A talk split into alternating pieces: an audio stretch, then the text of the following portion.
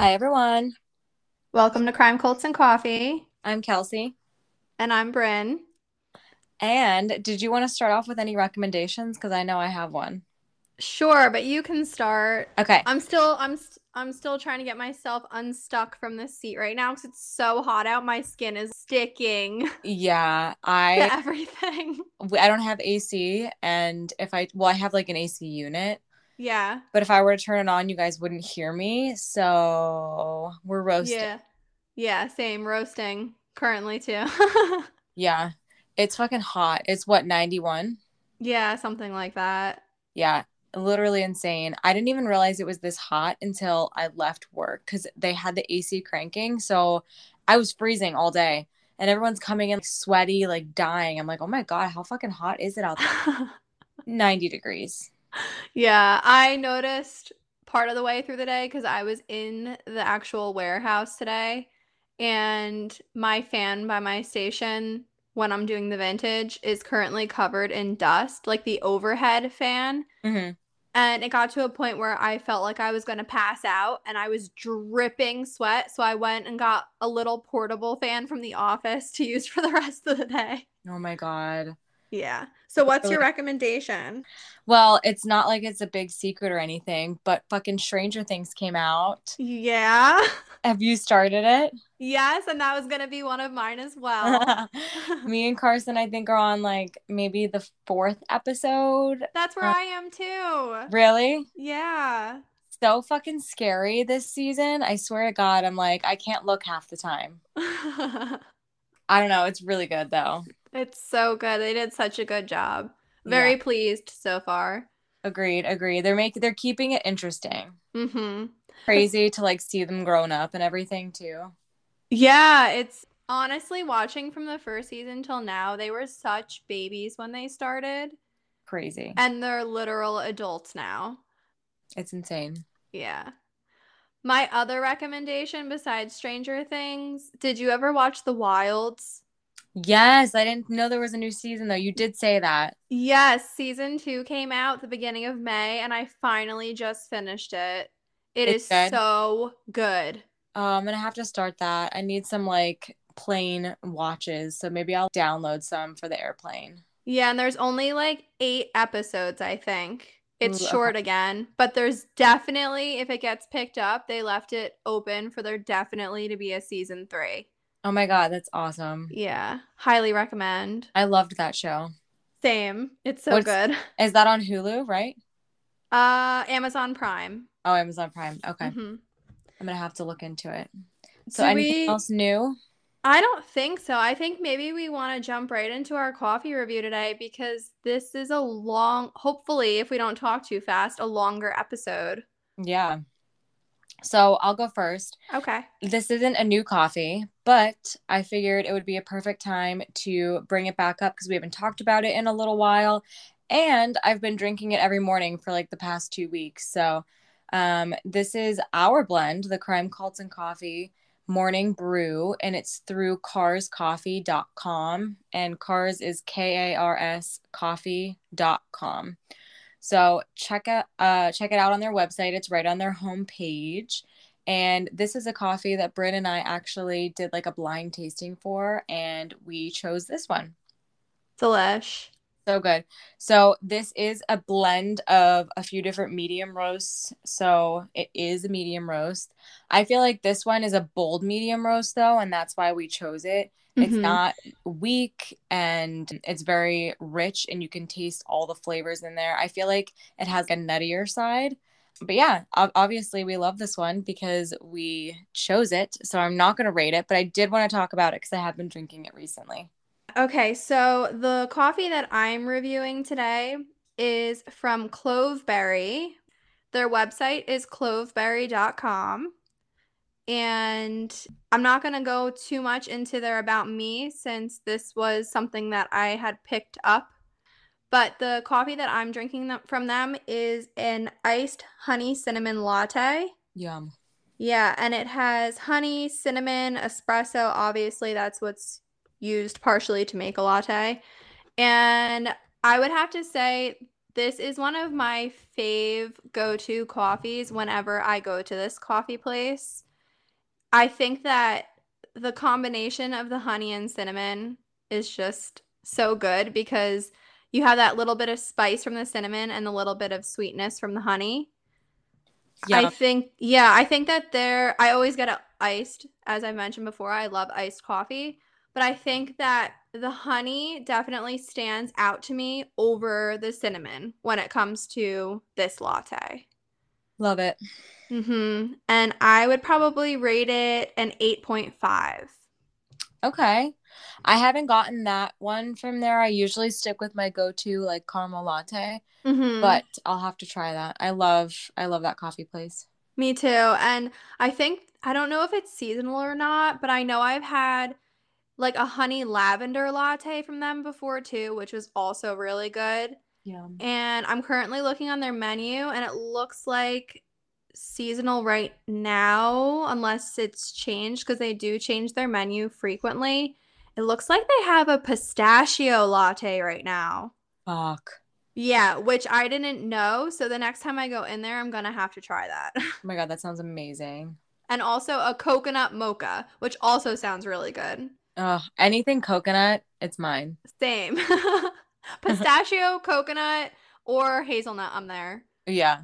It's so funny. I went to my friend's house this weekend and somebody brought like a tray of those Ferrero Rocher chocolate things. Oh my God. And it's so funny. There's like a, a dessert table, and I'm like, who the fuck brought a whole tray of Ferrero Rocher? and the kid that brought it, his name's Luke. Shout out Luke. He was like, of course it was me. Like, I love hazelnut. Hazelnut's the best. And I was like, actually, it is. That's my favorite coffee creamer. Imagine if he was like, actually, my dad is the owner of the company. I would fucking die. Be like Ferrero Rochers for life. Yeah. Am I even saying that right? I feel like it's a tongue twister. Uh, I I think you are. I have no idea, but they're fucking delicious, and I ate like six. Oh my gosh, they're so good. The texture of them, like Ugh. the outside and inside, is just so perfect. Fucking amazing. And that little hazelnut right in the middle. The best. sure. All right, so are we ready to get into it for today? Yeah, let's do it. Okay. So grab your coffee and have a morning with us. Today's episode comes with a trigger warning. So, just to make you guys aware, this case includes gruesome crime scene details. As frequent listeners probably know, we typically don't like to get into the background of the awful people behind the crimes or name the case after that person on our podcast but in today's episode, we kind of have to because there's just so many people involved that if you were to even like search it online, it's going to come up under her name. You know what I mean? Yeah. So today's case is that of Belle Gunness. Her birth name was Brynhild Paulsdatter Storseth. And she was also known as Hell's Belle, the Black Widow of the Midwest, the Indiana Ogress, and the Mistress of the Castle of Death. So we already know this is going to be extreme. She was born on November 11th, 1859, in Selbu, Norway. Her parents were Paul and Berit Storseth. Belle was the youngest of eight kids. She was raised on a small farm in Innbygda, Norway, and she was Norwegian American. At 14 years old, she worked for neighboring farms to save up money to travel to New York. And in order to rate like to accumulate this money, she would milk and herd cattle at this farm. This is an unverified story about Belle, but it is this entire thing I'm about to read is a quote from legendsofamerica.com and I believe this also came from a book that was written about her. Quote, when she was about 18 years old, she was pregnant and attended a country dance. While there, she was attacked by a man who kicked her in the abdomen, causing her to miscarry. The man, who came from a wealthy family, was never prosecuted by the Norwegian authorities. Afterward, the locals said that Brynhild's personality drastically changed. A short time later, the man who had kicked her died of what was said to be stomach cancer. What the hell? Yeah. That's Which, if that actually happened to her, that is so beyond awful. Yeah, that's disgusting. But we'll get further into what's to come. In 1881, she moved to the US and she went through immigration at Castle Garden. Castle Garden was located in Battery Park in Manhattan, New York, and was actually the first American immigration station. Wow, I didn't know that. Neither did I, and it predated Ellis Island, Wow. which is crazy because I've been to Ellis Island so many times and I've always just thought that that was the first place where immigration like occurred in in New York City into the US Yeah. and obviously it wasn't. Wow, I didn't know that. That's crazy. Yeah. And I put I actually linked the Wikipedia page for Castle Garden if you want to learn more about it. It's called something completely different now, too. So that's there for anyone who's interested to learn more about that. Hmm. At her processing upon entering the US, she changed her name to Belle, which was a really common thing. And she then went to Chicago, where her sister Nellie had already been living for several years. In Chicago, Belle first worked as a domestic servant and then worked in a butcher's shop. At the butcher's, her job was to cut up the animal carcasses into slabs of meat. Yeah. So she was in the nitty and gritty of that. Yeah. Belle was later described by neighbors as quote unquote rugged and strong. She was around 5'7 or 170 centimeters, but some articles also said 5'9. Holy so shit. within that range. Yeah, pretty tall. Yeah. And she was between 210 to 250 pounds or 95 to 113 kilograms, which I part of me did not want to list her weight because that just doesn't matter. But I think the reason they do in a lot of the articles is just to get the point across that she was a really stocky, described as strong woman. You know what I mean? Right. So it's important. So one man, and this is a quote from allthat'sinteresting.com, quote, later claimed that he saw her lift a 300 pound piano all by herself. Jesus. If that's true, I picture like one of those strong woman competitions, you know what I Yeah. mean? Agreed. Or Miss Trunchbull. Shut up. I was just going to say the same thing. With the belt around her. yes. That's literally what I was picturing in my head as you were saying that. Same. And I think that's the point they're trying to get across about this woman. Insane. Mm-hmm. Till death do us part. So in 1884, she married her first husband named Maud's Dietliff Anton Sorsen. They actually had met in Chicago. Belle and Maud's ended up owning a candy store there together two years later, which That is so cute. I know. I just can't imagine. That's the cutest thing ever. The candy store subsequently burnt down to the ground, though, as did their home in 1900. Hmm. Through both of these fires, the couple was entitled to insurance payouts. Was it a coincidence that they they burned down, or was it real? You know, Mm-hmm.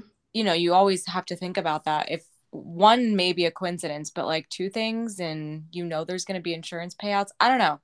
Right. Or it's like, was there someone who really didn't like them and decided to just set fire to their places? Right. So Maud's and Belle had four children together named Caroline, Axel. Oh my God, Axel. I know. I love Axel. Myrtle and Lucy. By the way, Axel's Bryn's dog. yeah. So we don't really just love that name. I know. I wasn't just fawning over a child that I've never met. Two of the children allegedly died from acute colitis as infants. Aw. And that was said to be Caroline and Axel. We say allegedly because the symptoms of this disease were similar to those of poisoning. So un- undetermined really what exactly happened. Mm-hmm. Another strange thing to mention was that some of the neighbors said Belle never appeared to be pregnant with these children. But, you know, these are rumors. Who knows? That's scary if that's the case. Maybe she pulled like a um, Kylie Kardashian and just like hid when she was Mm, pregnant. Maybe, or was she stealing these children? Right. Both of these children, again, Axel and Caroline, were also insured, and insurance checks were collected after each of their deaths. So, I don't know. How was that approved four times? Between two buildings burning down and two children passing away. I mean, I don't know. I, I don't know if they look into it. I have no idea. Yeah. Or I wonder if it was a process and they cleared it, you know what I mean? Or if Yeah. it was an instantly approved thing. I mean, I feel like if you have an insurance policy on anyone, unless there's like foul play suspected, they can't really say anything, you know? Right. Was there an investigation if it Right. looked like these children died from the acute colitis? Right. So, July 30th of 1900, Maud Sorsen died quite suddenly. Some reports say this was from a cerebral hemorrhage, but others say the family doctor had treated Maud's for an enlarged heart and his death was from heart failure. Mm. So, kind of differing stories of what happened. However, allegedly, the first doctor that saw him suspected that he had died from strychnine poisoning, which I literally don't even know what that is. But uh, Same. I've literally never heard of strychnine. I feel like this is also from, we see this a lot with older cases, and this one was from the 1900s. So, Yeah, I mean, things get lost in translation. right. Belle said that Maud's had come home with a headache and she had given him quinine powder for the pain. When she checked on him later, he was dead. So, who the fuck knows what quinine is? Because I don't. But Mm. um, he died after. But I, I don't think, I mean, they didn't say that it was from that. Of course, what I just said kind of backs up that it could have been several different things. Right. He had purchased two life insurance policies. On the day of his death, both policies were active. One would expire that day and the other one began. So I feel like that's it's not a coincidence. Right. Red flag. How Out of you- all days. How do you plan that? Right. Like out of all days, the one policy is supposed to end and the other one's supposed to begin, and that's the day you die. And I feel like you'd have to research to know that you can collect money from both. Right. So, of course, due to this, Belle was able to collect money from both of the expiring and the new policy that was effective that day. So, a total of $5,000. One article said that that's about $150,000 in today's money, while inflation calculator said about $172,000. So, a fuck ton of money Mm-hmm. she was able to collect. Another article from Legends of America stated that she received 8500 from the policies, which would be about $292,000 today. Holy fuck. Like what the fuck were these two planning? Well, I don't think he was planning anything. He just he had two policies because he was one was going to end and one a different one was going to begin. Right, but what was she planning? Right. Like she definitely took advantage of that situation because how else would that have ever happened? Right? Like you had to know all this stuff. So after she collected all this money, she moved to LaPorte, Indiana and bought a 48 acre pig farm because that's what dreams are made of. For some people. Yeah. With her for the move were her daughters Myrtle and Lucy and a foster daughter named Jenny Olson. A strange fact when the family had been counted in the United States Census in Chicago in June 1900, an adopted 10 year old was also counted with the family and listed as Morgan Couch. Morgan Couch was Jenny Olson. That is what I don't understand that. That doesn't make any sense.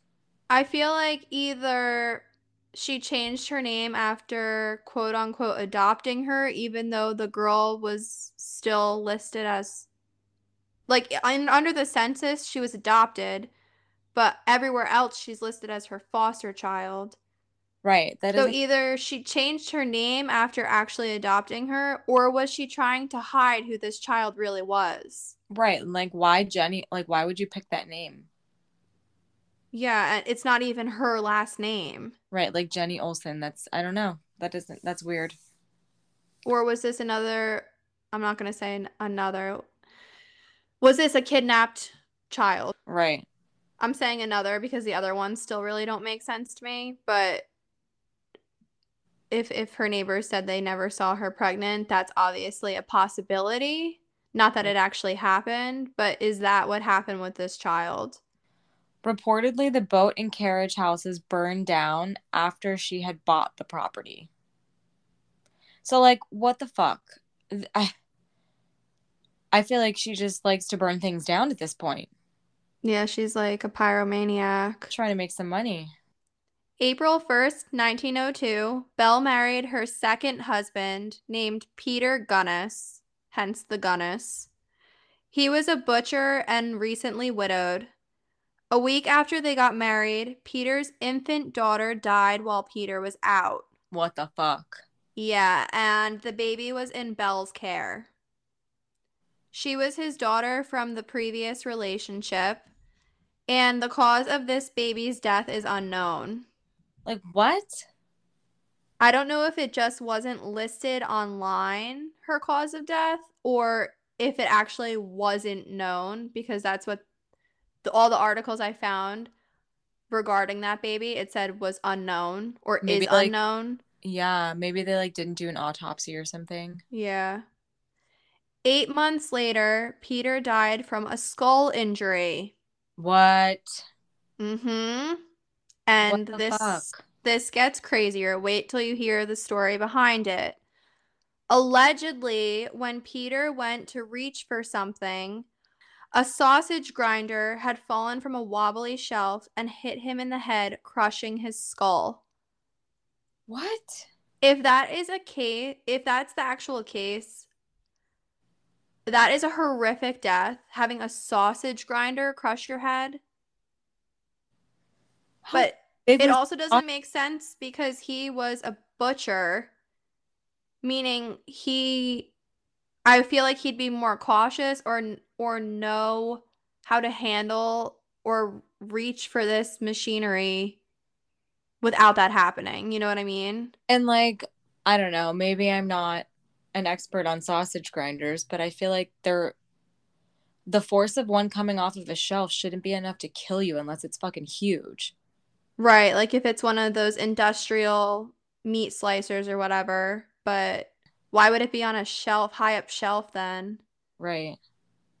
The district coroner suspected murder. Another article said a coroner believed it was an accident. Unsure again if this is conflicting info due to the time period or if the district coroner and the coroner were two separate people with two different opinions. $3,000 was ultimately collected from his life insurance policy for his death, and this is about $103,000 today. Like, what the fuck? Is nobody seeing a pattern here at this point? For real though, and she's just racking up this money and burning shit to the ground and literally taking people's lives. That's insane. Allegedly, Belle's foster daughter, Jenny olson had told classmates, quote, My mama killed my papa. She hit him with a meat cleaver and he died. Don't tell a soul. What?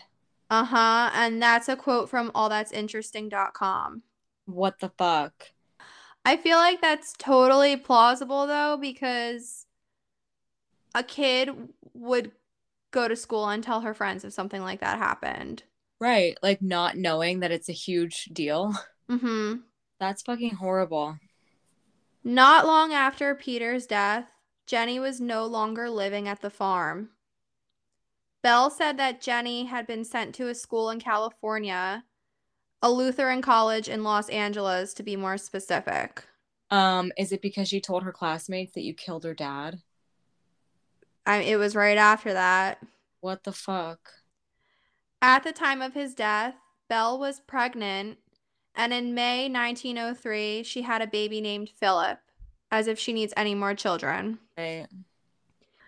A year after Peter's death, his older daughter Swanhild went to live with Peter's brother Gust in Wisconsin.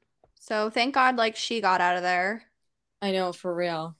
Especially since it wasn't even Belle's child and she the infant was already potentially murdered. Right. Like who knows what she would have then done to the older child and he's not around anymore. So fucked up. Help wanted is the next what we're naming the next section. 1905, Belle began posting marriage and personal ads to find a new husband. Dear God, how has nobody caught on? These were reportedly posted in Chicago and Norwegian language newspapers. And here's an example of one that was posted. Quote, personal. Comely widow who owns a large farm in one of the finest districts in LaPorte County, Indiana, desires to make the acquaintance of a gentleman equally well provided with view of joining fortunes. Oh my God. No replies by letter considered unless sender is willing to follow answer with personal visit. Triflers need not apply. And that's a quote from allthat'sinteresting.com. I feel like she's just like, does this happen commonly back then? This is the weirdest shit I've ever heard. I feel like it potentially may have, but the wording of that one is just red flag after red flag because, first of all, she's saying she wants to join your fortunes and you've never met. Right. Second, she's saying don't reply unless you're like planning to come out here and see me in person. And like basically just move in. Right. And if you're not serious, like if you're a trifler, just don't fucking apply. That's insane. Yeah. Her wording is pretty funny though, I have to say. Some men answered and also reportedly arrived with thousands of dollars. What? Mm-hmm. Maybe we should try this. No. it's Eh, oh, I don't know. It's it's a very strange concept. we should just copy and paste her quote and like put it in the newspaper. And see if anyone responds. yeah. so the first man that I'm going to talk about, his name was Henry Gurholt, and he was a farmhand from Wisconsin. He went to Laporte and sometime after arriving had written a letter to his family. He said that he liked the farm, requested them to send seed potatoes, and said he was in good health. And after that, his family had never heard from him again. Great. They contacted Belle and she told them that Henry had left for Chicago with horse traders. Oddly, Henry left without his trunk or fur overcoat. How fucking convenient. Yeah, like let me just take off to Chicago and not bring my entire trunk of things with me. I'm s- this is insane. So the next person is named John Moe, and he answered an ad in 1906. He was from Elbow Lake, Minnesota. They spoke back and forth for several months, and he eventually made the trip to Laporte. John withdrew a bunch of cash. He brought actually more than a thousand dollars with him Wow. and was at the farm for about a week. So that's a lot of money to just like carry with you. Right. And remember, a thousand dollars back then is would have been way more now right. in currency. He was never seen after that. A carpenter who randomly did work at the farm said that John's trunk also stayed behind if he had in fact left. The carpenter said that there were also more than a dozen other trunks in the home. that Like, is so fucking scary because you know she did not buy all those trunks for herself. That's the equivalent of like walking into somebody's house today and seeing like 12 full suitcases just like chilling. Yeah. With other people's shit in them. That's insane. So the next person is named George Anderson. He arrived at the farm also with money in hand. He was from Tarkio, Missouri. One night he woke up to see Belle leaning over his bed, looking at him with a candle in her hand. I'm Ugh. sorry. I don't mean to laugh, but that's fucking scary as hell. Insert horror scream here. I know, right? George was really freaked out by this, of course, and the quote unquote ravenous expression in Belle's eyes. He screamed, and then Belle ran out of the room. Like, what was she planning on? Just like staring at him? That's fucking creepy, She's probably about to do something. right? He up and left the home without his belongings and got on the next train to Missouri. Fucking smart man, George. Uh huh. He's like, fuck my trunk. She can add that to her collection. Right. Like, what do you think these people are saying when they see all these things, though, when they come over? The next person is Ole B. Budsberg. He was a widower, a widower from Iola, Wisconsin. April 6, 1907, he was last seen at LaPorte Savings Bank. Like, Oh, come on. That cannot be a good sign. He had mortgaged his Wisconsin land, signed a deed, and got thousands in cash. He was never seen again. His sons wrote to Belle asking about their father, and she claimed she had never even seen him. How convenient, because he was literally at the bank in her town. Right. This is ridiculous. The next person is Andrew Helgelien. He was a farmer from Aberdeen, South Dakota. Found her ad in the newspaper in the Minneapolis Tidende in 1906. Andrew and Belle began writing to each other. An excerpt from one of the letters that Belle had written. Quote, "We shall be so happy when once you get here. My heart beats in wild rapture for you, my Andrew. I love you. Come prepared to stay forever." Ew. Come prepared to stay forever. Meaning, bring all of your money and you'll never go home. That is terrifying. What the fuck? January 3rd, 1908, Andrew moved to the farm in LaPorte and he had a check with him for $2,900, which is a lot of fucking money. Mm-hmm. At some point, mirroring what happened before, Andrew stopped answering letters from his family. His brother, Asol, began to demand to know where his brother was. Go Asol. I know, right? Belle gave all kinds of responses suggesting that maybe Andrew had gone to Norway or Chicago, but Asel was suspicious and not falling for her shit. One of the farmhands told the New York Tribune, quote, Miss Gunness received men visitors all the time. A different man came nearly every week to stay at the house. She introduced them as cousins from Kansas, South Dakota, Wisconsin, from Chicago. She was always careful to make the children stay away from her quote unquote cousins. If the neighbors are noticing, come on. And a different man came nearly every week. That is fucking terrifying considering we know something really awful is going on. I just don't understand how, like, nothing was ever reported and this just kept happening. Mm-hmm. And how people weren't catching on and actually doing something about it. And she was just collecting all this fucking money and life insurance and fi- insurance from fires. Right. An angry farmhand. There was a man named Ray Lamphere, and he worked on Belle's farm and had wanted a relationship with her. God fucking knows why. He wasn't a fan of all the men that would come and go from the farm. Belle and Ray allegedly had a relationship at some point, but it ended when Andrew Helgelien had gone to the farm. Ray was described as her quote unquote on and off lover. April 27th, 1908, Belle went to an attorney to make a will and said that Ray had threatened her. She said she fired him and he went crazy. And then she told the attorney, quote, I fear one of these nights he will burn my house to the ground. Oh my God. So let's all think about that for a second. Yeah, for real. Belle left the attorney and bought toys for her kids and two gallons of kerosene. Hmm.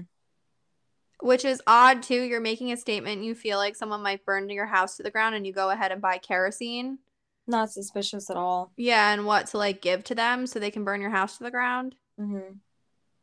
Later that night slash early morning hours of April 28th, 1908, the farmhouse was set on fire and burned to the ground. Oh my God. Was it Belle? Was it Ray, the farmhand? Was it some other scorned lover or an angry family member of a missing loved one? What do you think? Honestly, I think it was the crazy bitch that's been setting shit on fire. Yeah, same. In the basement rubble, three of Belle's children's bodies were found. No. The headless body of a woman was also found. And this headless woman was first assumed to be Belle Gunness. Oh. Along with this body was a set of teeth. And Lamphere was charged. Remember, Lamphere was the farmhand. He was charged with arson and murder. When he was arrested, he was wearing John Moe's overcoat and Henry Gurholt's watch. Police began searching the farm for the woman's missing head.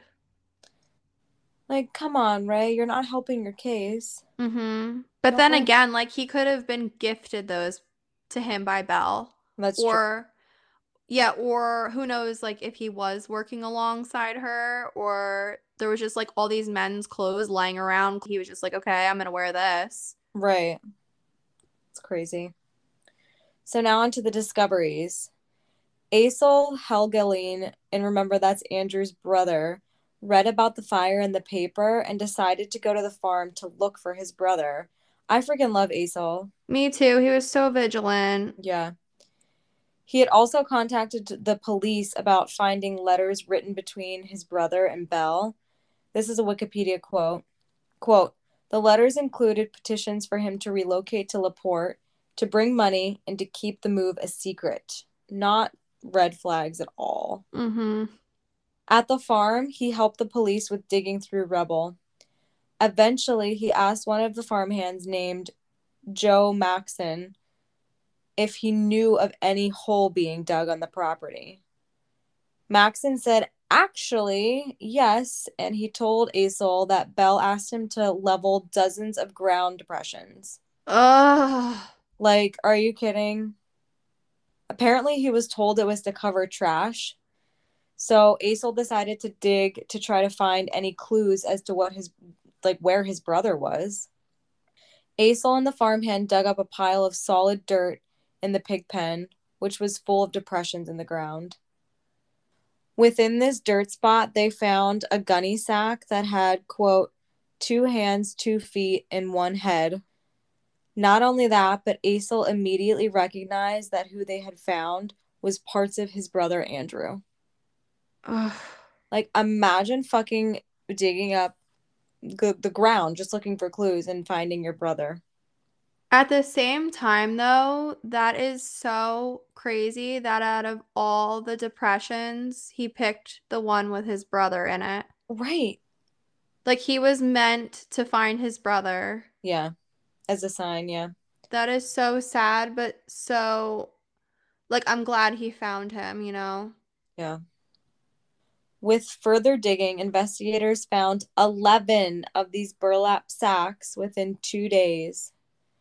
Listed below is further graphic details of what was found at the crime scene. So if you don't want to listen, turn the podcast off. This is a Wikipedia quote. Quote, further digging and investigation at the site yielded multiple burlap sacks containing torsos and hands, arms hacked from the shoulders down, masses of human bone wrapped in loose flesh that dripped like jelly from trash covered depressions, that proved to be graves. In each case, the body had been butchered in the same manner the body decapitated, the arms removed at the shoulders, and the legs severed at the knees. Blunt trauma and gashes characterized the skulls that were found and that had been separated from the bodies.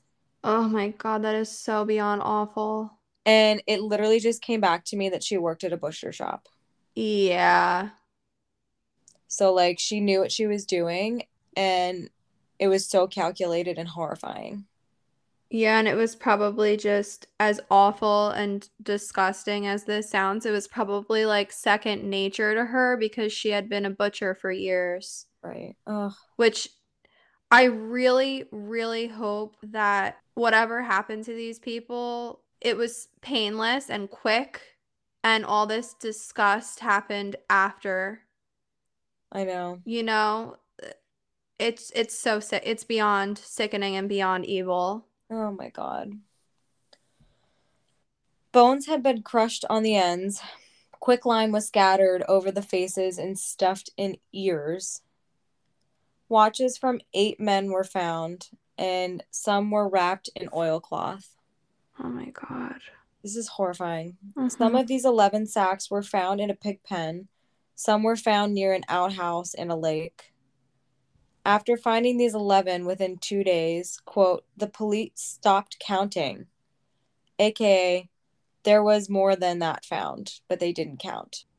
There were at least 14 people that had been, without wanting to sound insensitive, pieced together from the remains on the property, but there's speculation of more than 40 fucking victims. Oh my god, I'm gonna throw up. How is one person able to get away with all of that without anybody being suspicious? I don't know because the crazy part about it is there were so many obvious red fucking flags that should have raised attention because in reality she wasn't that smart about it. No. But somehow was getting away with all of this. After the fact, quote, neighbors noted that Gunness had begun to spend an unusual amount of time at her hog pen at night. She also seemed to spend a lot of money on wooden trunks, which witnesses said that she could lift like a box of marshmallows. And that was a quote from All That's Interesting. So, like, I wonder what she was doing with the freaking wooden trunks. I mean, come on. Potentially burying people. That's crazy. How did But- nobody, like, put that together, though? Yeah, and why aren't people reporting this? Not that it the blame should be put on them that it wasn't reported, but if you're noticing these things and you're like, wow, this is really fucking unusual. Yeah. I don't know. Due to these findings, the entire case, which includes the deaths, the fire, the farmhand Ray being guilty, were all reassessed. Horrible. Obviously, conclusions were jumped to. Right. And then all of this was discovered, and they're like, wait a fucking second. Yeah. So now I'm going to get into some identifications that were made. The children, Myrtle, who was 11, Lucy, who was 9, and Philip, who was 5, Oh. were all identified. Jenny Olson, which was Belle's foster daughter, had also been found. So she didn't go to Los Angeles. No. After she told her classmates, I'm assuming Belle was like, "Well, that's that," because I, I don't I don't know how this wasn't pieced together. I really just don't get it. Yeah. As mentioned, Andrew Helgelien had been identified by his brother. Ole B. Budsberg of Wisconsin, who Kelsey mentioned earlier, was also identified. Thomas Linbo of Chicago. Henry Gurholt of Scandinavia, Wisconsin. Olaf Svenherud of Chicago. John Moe of Minnesota. Olaf Lindblom of Wisconsin. Benjamin Carling of Chicago. Two unidentified children had also been discovered. The headless woman was never officially identified if it was or wasn't Belle. And sadly, most of the remains could not be identified that were found on the farm. Oh my god.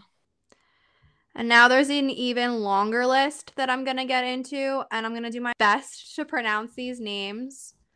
And sorry if there are mispronunciations. We tried to look as much as we could up. These were people that are believed to be additional victims of Belle, but their bodies were either never found or they were not proven to be murdered by her. William Mingay of New York City, Herman Conitzer of Chicago, Charles Edmond of Indiana, George Berry of Illinois, Henry Bezige of LaPorte, and his hired man named Edward Canary of Illinois, Tons Peterson Lean of Minnesota, a gold ring marked, quote, SB May 28th, 1907 was also found in the ruins. Ugh.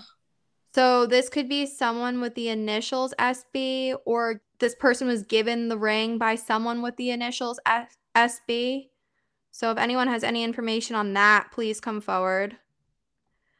George Williams of Pennsylvania, Ludwig Stoll of Pennsylvania, Benjamin Carling of Chicago, Og Gunderson of Wisconsin, Ole Olison of Michigan, Lindner Nicholson of South Dakota, Andrew Anderson of Kansas, Johann Sorensen of Missouri, a man named Hinckley, Christy Hilkven of Wisconsin, Chairs Nyberg, a Scandinavian immigrant who lived in Philadelphia, John H. McJunkin of Karopolis, Olaf Jensen, a Norwegian immigrant of Indiana, Bert Chase of Indiana, George Bradley of Illinois, TJ Tiefland of Minneapolis, Frank Ridinger of Wisconsin, Emil Tell of Missouri, Lee Porter of Oklahoma, John E. Hunter of Pennsylvania, Abraham Phillips of West Virginia, a daughter of Mrs. H. Weitzer of Toledo, Ohio. An unknown man and woman are alleged to have disappeared in September 1906, the same night Jenny Olson went missing. Gunness claimed they were a Los Angeles quote unquote professor and his wife who had taken Jenny to California. What? And that was a quote from legendsofamerica.com. So that seems pretty sketch Wow. and I think connected. Agreed. A brother of Miss Jenny Graham of Wisconsin, a hired man from Ohio, age 50, name unknown. Belle became the heir to his horse and buggy.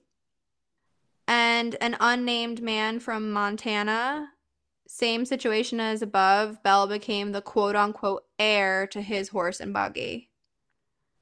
And you can check out the Legends of America and Murderpedia articles in our resources to read up on more information about these individuals and how they were believed to be connected to Belle and her farm. There's a lot more like detail on those sites. That's a fuck ton of people. Yeah, honestly, it's such a fucking long list. It's so sickening. Like, how does one person do this? Right. And if you read how they're potentially connected, I hate to say it, but I I think almost all of them make sense, Ugh. which is so disturbing. Yeah. So here's some aftermath. The Gunness farm became a tourist attraction when the public found out about the crimes, which I think is horrible. Mm-hmm. November 1908, Ray Lamphere was convicted of arson but not murder.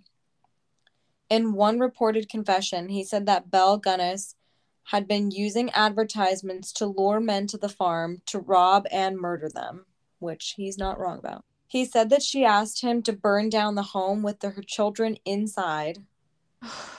Uh, Like, what? He also said that the decapitated woman was planted to be Belle to mislead the investigators and fake her own death. Apparently, these measures had been all taken due to Belle's concern about Andrew's brother coming to investigate the disappearance. Holy fuck. So his brother must have been like very persistent and it scared her. However, other reports claim that he said that he didn't see her kill anyone and didn't know she had killed anyone. So who knows what the truth is there. There has been speculation of a second confession made by Ray. In this, Ray was said to have contacted Reverend Edwin Schell and gave him a verbal confession that the Reverend transcribed, and then Ray had signed the confession. Which is also strange that the Reverend wrote it out. Right. Maybe so it was like proof of something. I don't know. Yeah. This is a Wikipedia quote. In the confession, Lamphere said that he had killed Miss Gunness and children with an axe, sprinkled the bodies with kerosene, and set fire to them in the house.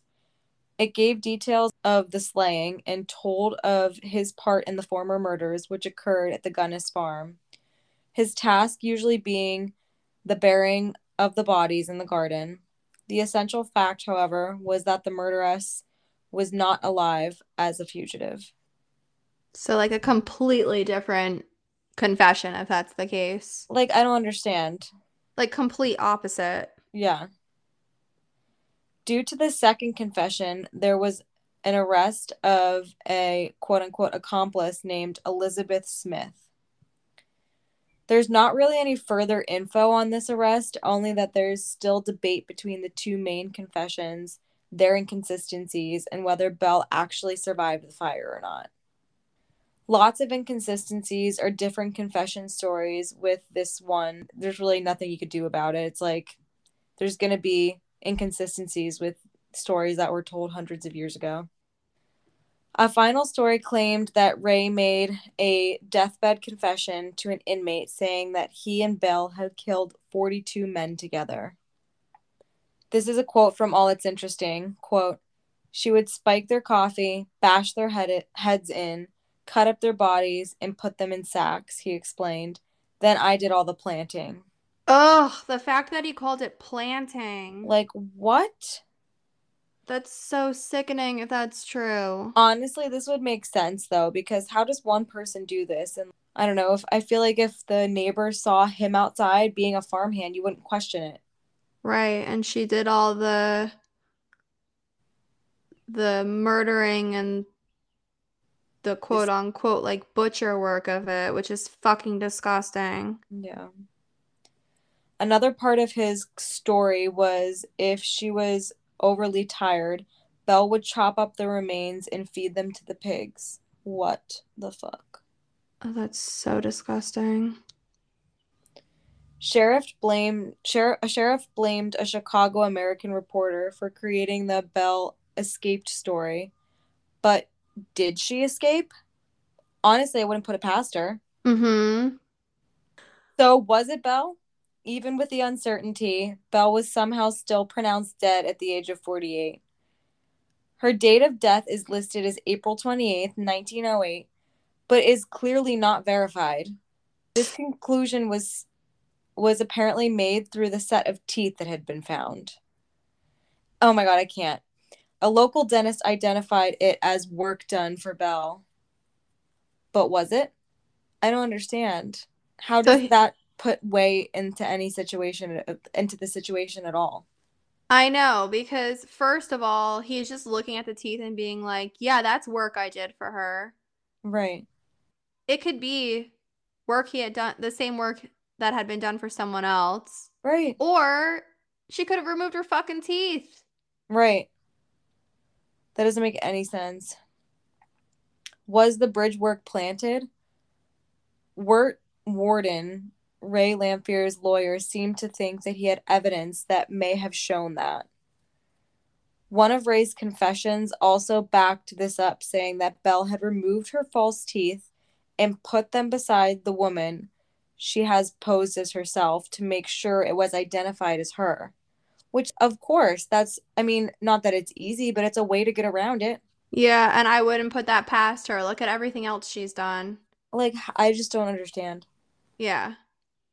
And I don't get how they can literally somehow list her as dead when it's not even proven that that was her. Yeah. That doesn't make sense to me. Just yeah. through a dentist coming forward and being like, oh, yeah, those are her teeth. Okay. Right. Like, that doesn't mean anything. Mm-hmm. The body found seemed to be too small to be Belle's, And the doctor who performed the autopsy even testified that the body found was approximately five inches shorter and around 50 pounds lighter than Belle was. I Hence why we had to mention her height and weight. Yeah. Reports say that the woman found was around 5'3 and about 125 pounds. So if she was 5'7 to 5'9 and around like 2 to 210 or 250, that's clearly a big difference. Right.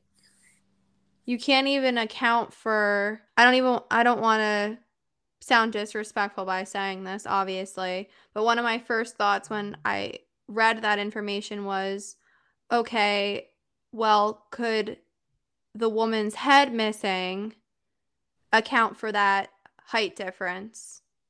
You know what I mean? Yeah, but I feel like But I don't think so. that in, you know? Yeah, and definitely not weight difference. Yeah. Neighbors and friends that viewed the body also said that it was not Belle. Also, strange fact, by the time she disappeared or died, it was estimated that Belle had acquired more than $250,000 over the years. What the fuck? That's more than $7.8 million today. I just don't understand what she was doing with it all. Like, honestly, she was just killing people to get their money. It's disgusting. Just no regards for human life, including her own children. Her bank accounts were checked after this all happened, and a small amount was left in one of her savings accounts.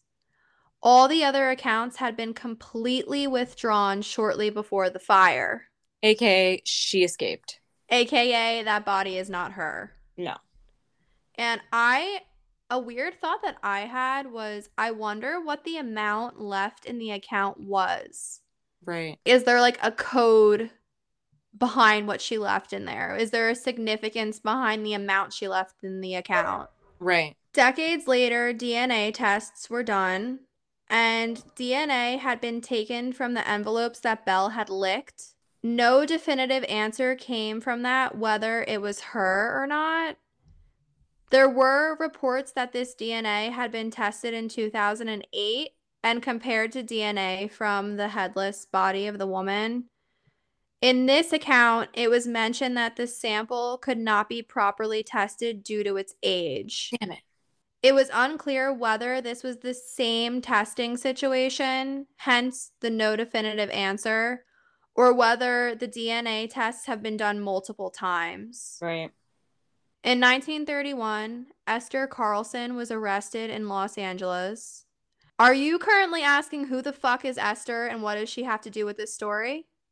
Yes. Well, we'll tell you. February 9th, 1931, Esther had poisoned a Norwegian American man named August Lindstrom. She had also tried to steal his money. While awaiting trial, she died of tuberculosis. Many people thought she resembled Belle, and she had a photograph of children that looked very similar to Belle's kids. what the fuck? Yeah. And the fact that she went after a Norwegian American man Like, and tried to steal his money. That's not a coincidence. There is a permanent Belle Gunness exhibit at the LaPorte County Historical Society Museum, which is pretty fucked considering she was a serial killer, in my opinion. Yeah, I guess it's still part of history, but still, like, why make a, an exhibit about her? Yeah, like if anything, I would understand because it did happen in their county. I would understand if they made an exhibit for the victims, Right. but calling it the Belle Gunness exhibit, I think, is where I'm a little uncomfortable with that. Yeah. There have been ballads, films, podcasts, and books based on the life and crimes of Belle Gunness. And actually, one of the first times I ever heard this case was from My Favorite Murder. I think they did, I think they covered it in like 2017. Well, Yeah, they actually have they have t-shirts made that say triflers need not apply. Which I mean, that line is pretty clever, but fucked up at the same time. Exactly. To this day, no one knows if Belle had actually died at the farm that night or went on living a new life somewhere else. Ugh, what the fuck? And that's where we're at with that case right now. I feel like she lived another life. I feel the same way, without a doubt. Agreed, because like it, nothing was ever proven. Right. And I'm sorry if that woman could pull off everything she did in the 1900s when it was clear as day what she was fucking doing, she could definitely get away with starting a new life somewhere else. Right. Like, what the hell? This case just blew my mind. It doesn't make any sense. And I'm like, ugh, I just wish DNA worked. I mean, for this case, obviously it fucking works. But like, why didn't they get anything from the envelope? So they're trying to compare the body to see if it's her, right? Mhm. Can't they do that then by taking DNA from the body and taking DNA from the teeth that were Maybe. left behind? Maybe they don't have the teeth anymore. I don't know. But why wouldn't they keep the teeth? I mean, we've seen cases where they literally throw away all of the evidence. So who knows? Yeah. Oh my god, it's so crazy. Insane. Or wouldn't or wouldn't nowadays can't they do some kind of thing with her one of her children? Cuz wouldn't they share part of her DNA? Does she still have children that are alive? No, but the ones that passed, can't they take DNA Oh. from them? Maybe they don't still have those bodies, you know? Oh my god, it's just there has to be an answer. I know, it's disturbing. And the all these poor people who lost their lives due to her, and then the ones who are believed to have lost their lives due to her, and they just have no idea where they are. Literally disturbing. Ugh. Well, that's the end of this week's case. It's fucking insane. I just I wish there was answers. Same. Hopefully, maybe DNA will pull through again. And That would be amazing. I mean, the last time I had found that it was tested was 2008. So as we know, a lot has changed, uh, changed and evolved with DNA since 2008. So maybe they'll re-look into that or something. Yeah, hopefully. Oh, So well, anything else you want to add in, or are we ready for our spiel? I think it's spiel time. Okay, let's get into it. Triflers So- need not apply. yeah, don't email us. No, just kidding. um, so you can go to our Facebook at Crime Cults and Coffee, and that's where we post our weekly resources and photos from every episode. You can also find us on Instagram at Crime Cults and Coffee. That's where we post our weekly coffee reviews, photos, and our bio has a link tree where you can see all of our platforms that we are on. So go please check all of that out.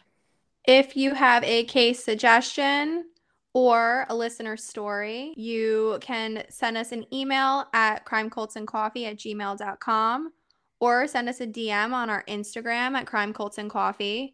We love hearing from you guys. We will not ask you for your money like Belle Gunness, unless it's for a good cause like Drew Molinari's GoFundMe was. yes.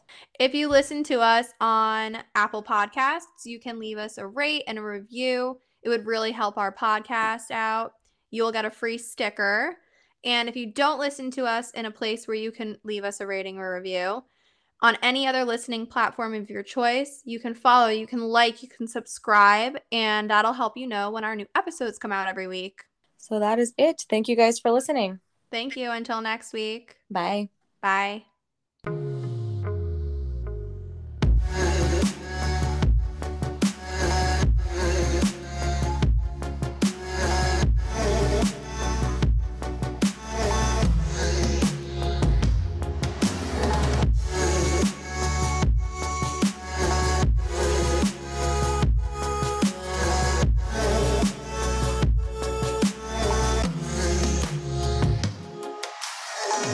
Information regarding this case and our resources, follow us at Crime Cults and Coffee on Instagram and Facebook.